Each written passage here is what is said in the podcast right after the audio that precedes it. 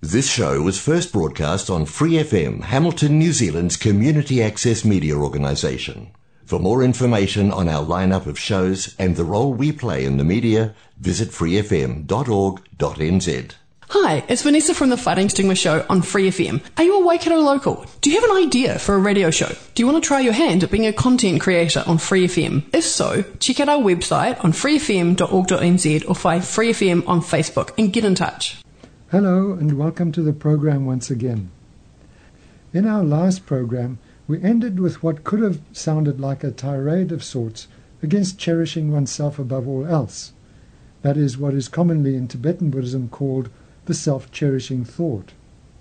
The teachings say that among all the deluded minds, this is one of the worst, as it causes endless sufferings. In fact, it is said to be the basis of all suffering, just as cherishing others is the basis for happiness. Our self-cherishing comes from an initial grasping at a self as if it is an independent and autonomous piece of reality. Well, how do you think of yourself? When you're in a situation in which the sense of I arises very strongly, what is that I like? For instance, think of someone accusing you of doing, doing something you didn't do. Perhaps this has actually happened to you, so bring that memory to mind. Remember to what it was like in that situation. Remember the indignation that arose based on a strong sense of I. Didn't you automatically defend yourself in the strongest terms? I didn't do that. How dare you say I did it? Though you may not have used those words, didn't the emotion behind the words arise strongly within you? Bring to mind that I that you are defending. It seems so firm, doesn't it? So strong as though it stands apart from the world and against it. That identification with the I is called self-grasping. Without any analysis or thought, we instinctually grasp at the truth, the reality of that I. We don't question its, its existence at all, but just assume that because it feels so real, it must be real. And then, because it is so vivid and so vulnerable, we value it above all else. We make it our greatest treasure and set guards around it as a king would his treasury. Should even the slightest threat or insult come against that sense of I, we set our anger against the threat. We may rise up in indignation, our body gets rigid, our face puffs up and gets red, the eyes glare and fists clench, and we're ready to go to war. Isn't that so? This is a rather obvious and gross example but self-cherishing comes in many forms, some obvious, some more subtle. If we want to see more of the gross, we only have to look at the antics of Donald Trump, whose sense of self and sensitivity to that sense are both enormous. For a more subtle self-cherishing, we might look at ourselves. What irritates us, but not so much that we want to do anything about it? In any case, self-cherishing is said to be the root of all our problems, if we didn't grasp at an inherently existing self and cherish it above all else, we could say goodbye to all our suffering. Now this was the theme to our last program in a teaching by Lama Zopa Rinpoche on the five powers.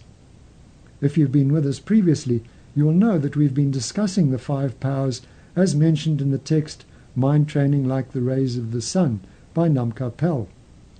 These are the power of intention, the power of the white seed, the power of remorse, the power of prayer, and the power of familiarity. Now we've been through the five powers as an integrated practice for a lifetime and moved on to how to practice the powers for the time of death. We duly discussed the power of the white seed and the power of intention, and in the last program, Lama Zopa Rinpoche was talking about the third power, the power of remorse, or, as he puts it, the power of blaming the ego. He talked about a number of the disadvantages that come with cherishing the ego, or in Buddhist terms, the self, although ego and self are not quite the same thing.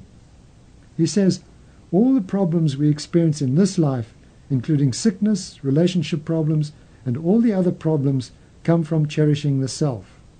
All of these problems are a commentary to the teaching on the shortcomings of the self-cherishing thought. Every one of these problems comes from the self-cherishing thought. Therefore, put all the blame for these on the self-cherishing thought. Self cherishing is the root of all problems. It is the cause of all obstacles and of every other undesirable thing we experience. He then went on to point out the difference between ordinary beings like myself, who have not given up self cherishing, and the Buddhas, who have. While ordinary beings, through self cherishing and ignorance, suffer all sorts of problems, Buddhas have omniscient minds and no suffering at all. This is because the Buddhas have completely swapped self cherishing for cherishing others. Lama Zopa pointed out that through this, ordinary beings can't even save themselves from misery, never mind others, while Buddhas have the power to liberate countless beings from suffering.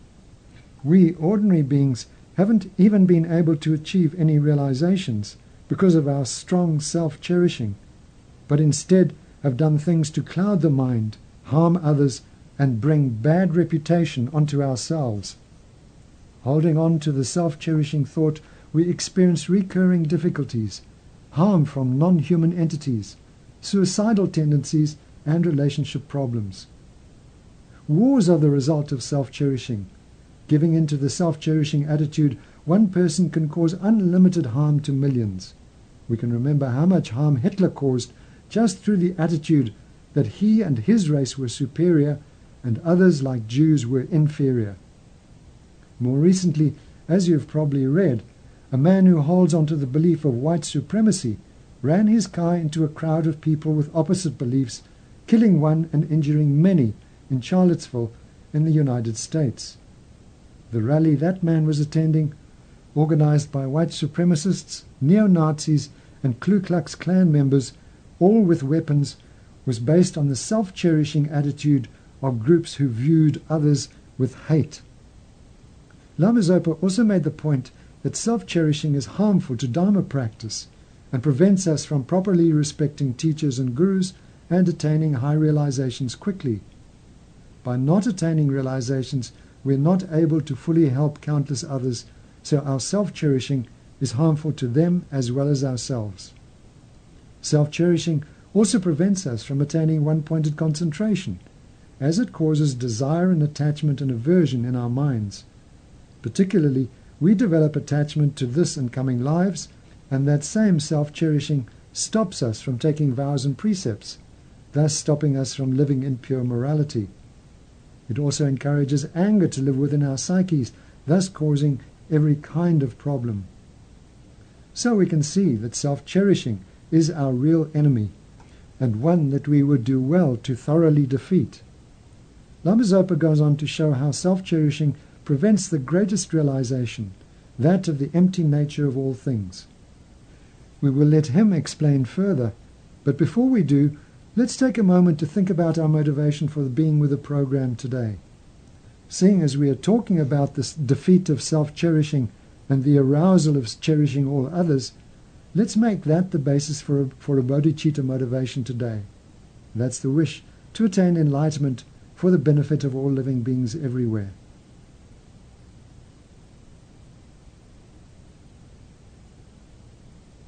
Thank you. And now to continue Lama Zopa says that when out of self-cherishing we create actions that enhance attachment to this life, we are in effect creating obscurations that cloud the mind from seeing the ultimate nature, emptiness. He explains, self-cherishing interferes with our attempts to realize emptiness by not allowing us to meditate and causing laziness. Then we become attached to negative activities, to the deeds of this life, actions governed by attachment, pride, and so forth. We spend a lot of time and energy on these non-virtuous actions, the works of this life, and have no interest or energy to bear hardships to practice Dharma, to do the practices of listening, reflection, and meditation. Self-cherishing thought makes a lot of excuses and brings a lot of distractions.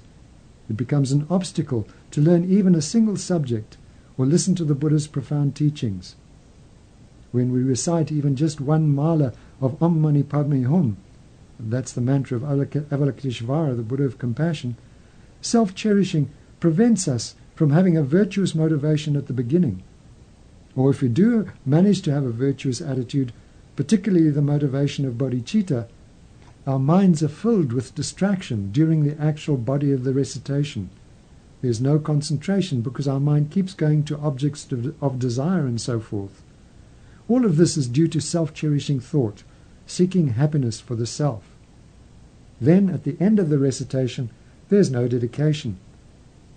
Even if there was some concentration or visualization during the recitation, at the end we don't dedicate.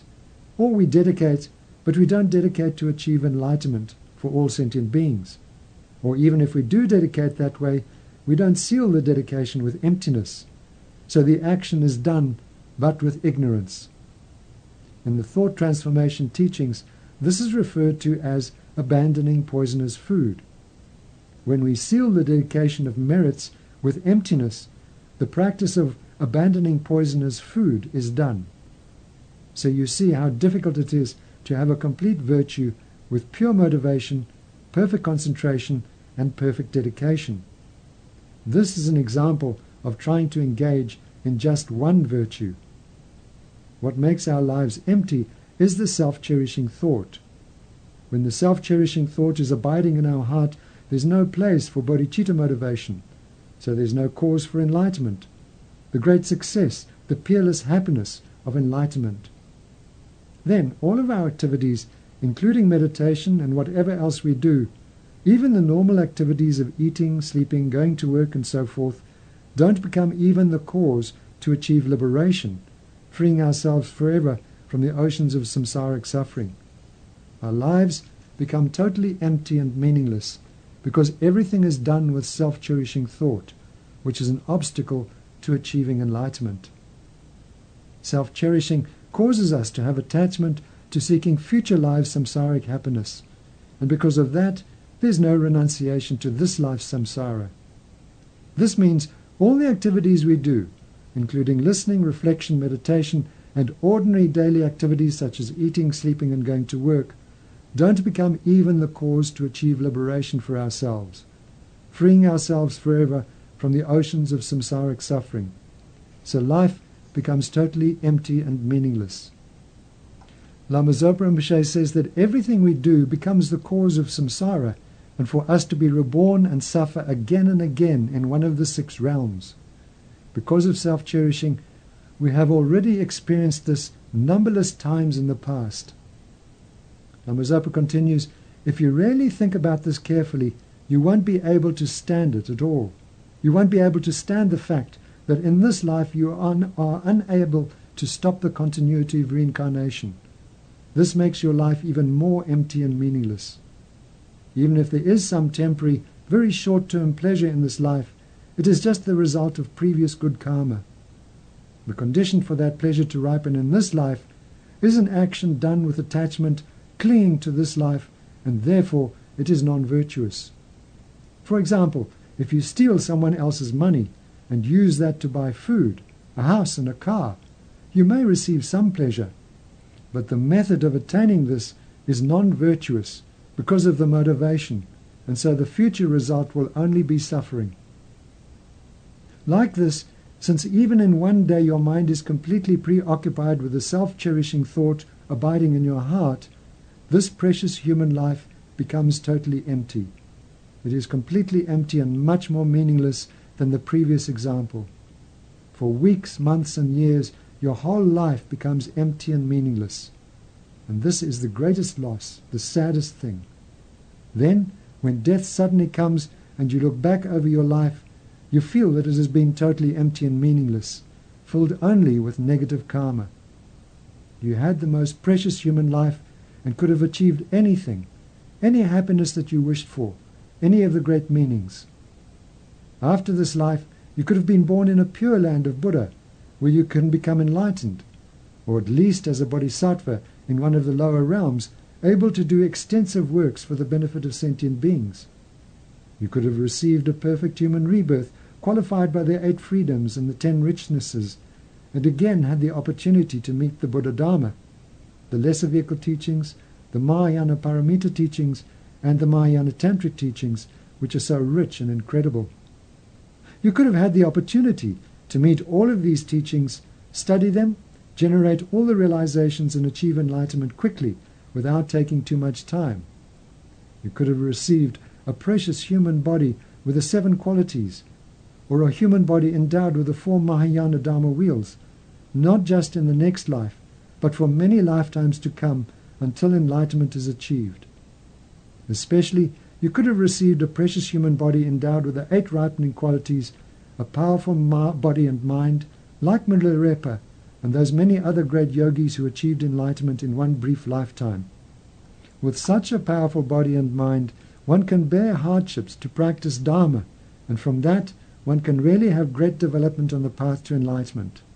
Not only that, but in future lives, as one achieves higher and higher paths, one is able to offer deeper and deeper and more extensive benefits to sentient beings. So, you had the potential for all of this, but you didn't take the opportunity to use it. You didn't use it. You missed out. And all of this is due to the self-cherishing thought. Now you can see how your whole life has been totally meaningless and empty. Not only that, but filled with negative karma. Your life has only been used to create the cause to continuously experience the general sufferings of samsara, and particularly the sufferings of the lower realms. Therefore, you should decide not to allow yourself to come under the control of the self-cherishing thought, but to kick it out immediately, cast it off, and renounce from the heart the great demon of self-cherishing. As it is mentioned by Nagarjuna, when a fire spark jumps on one's head or clothing, immediately one shakes it off and throws it away, not allowing it to remain there for a second.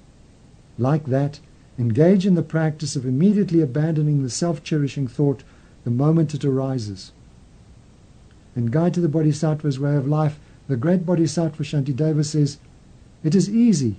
Even if I'm burned, killed, or my head is cut off, I will never surrender, whatever the circumstances, to the enemy, the disturbing thought. That is Lama Zopa Rinpoche. But even knowing all that about the self-cherishing thought, I don't really know what I would do if someone came to burn me to death or cut my head off. So I would personally find it challenging to make such a promise. One can only do one's best.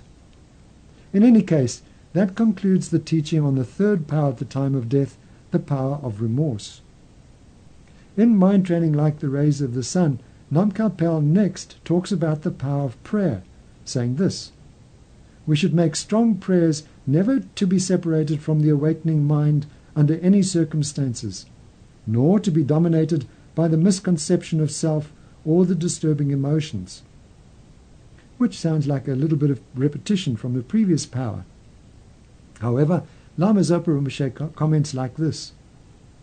The great enlightened being Pabonka Dechen Nyingpo explained that the fourth power, the power of prayer, doesn't mean praying to be born in a pure land of Buddha. Rather, it means praying to take upon oneself all the sufferings different defilements and negative karmas of all sentient beings, and also praying to generate bodhicitta. Make strong prayers to never fall under the control of the delusions and the self-cherishing thought.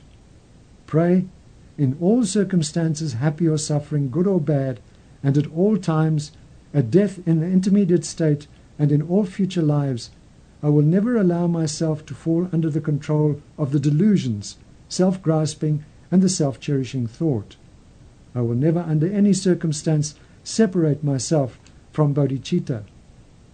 Pray also, may I be able to remember bodhicitta my whole life, at the time of death, in the intermediate state, and in all future lives.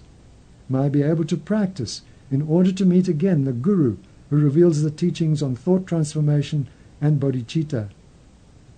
You can die while meditating fully on bodhicitta or while meditating on emptiness. If you're meditating on emptiness, in emptiness there's no such thing as birth and death. So try to die with a mind in that state of emptiness.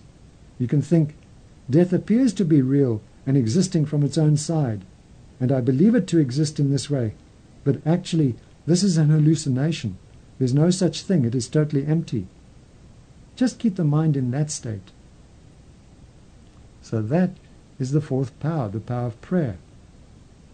Then the final power, according to Nam Pel, is the power of familiarity.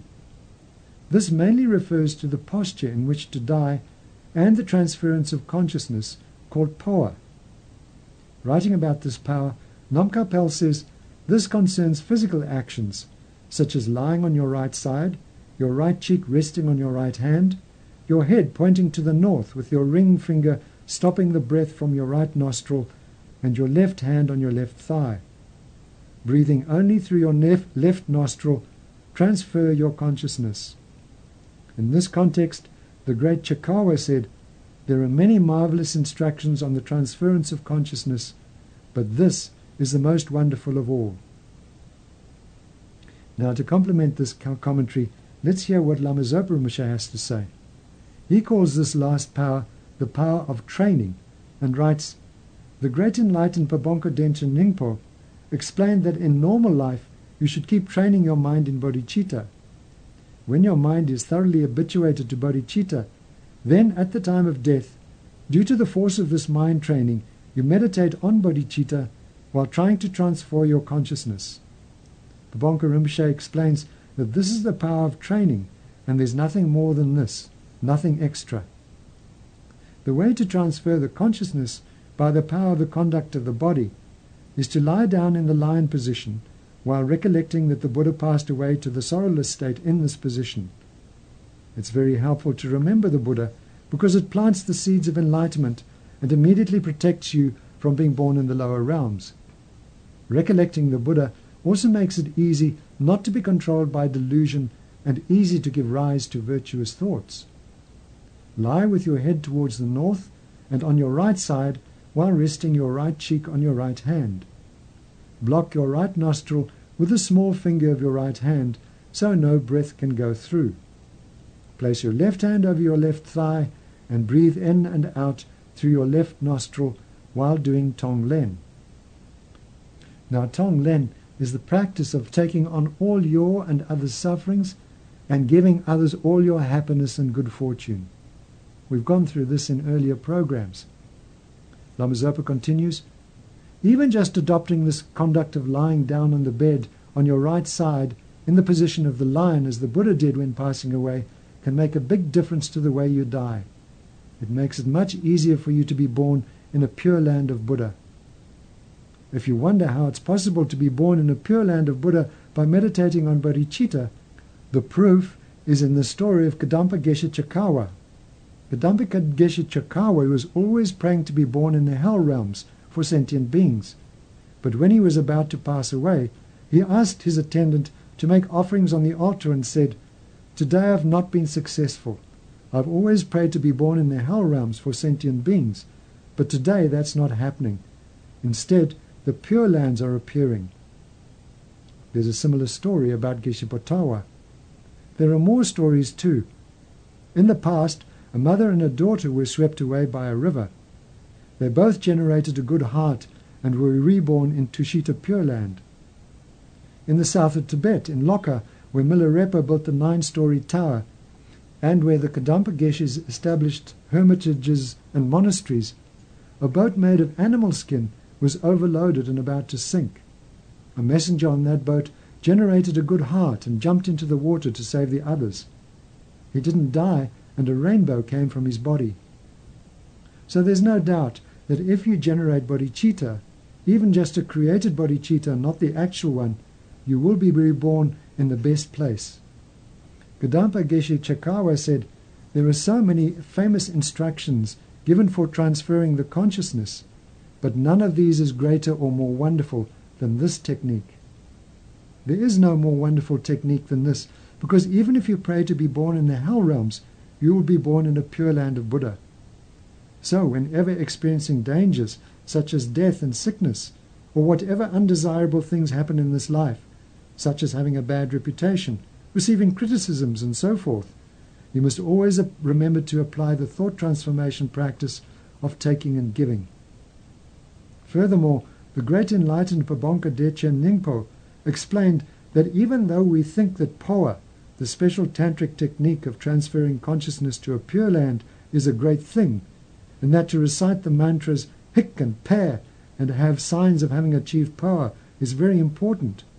Actually, if we train ourselves by rec- reciting hik many times without any visualization, we may still have the sign of transferring the consciousness at the crown, but that is due to the action of the wind and nothing to aspire to.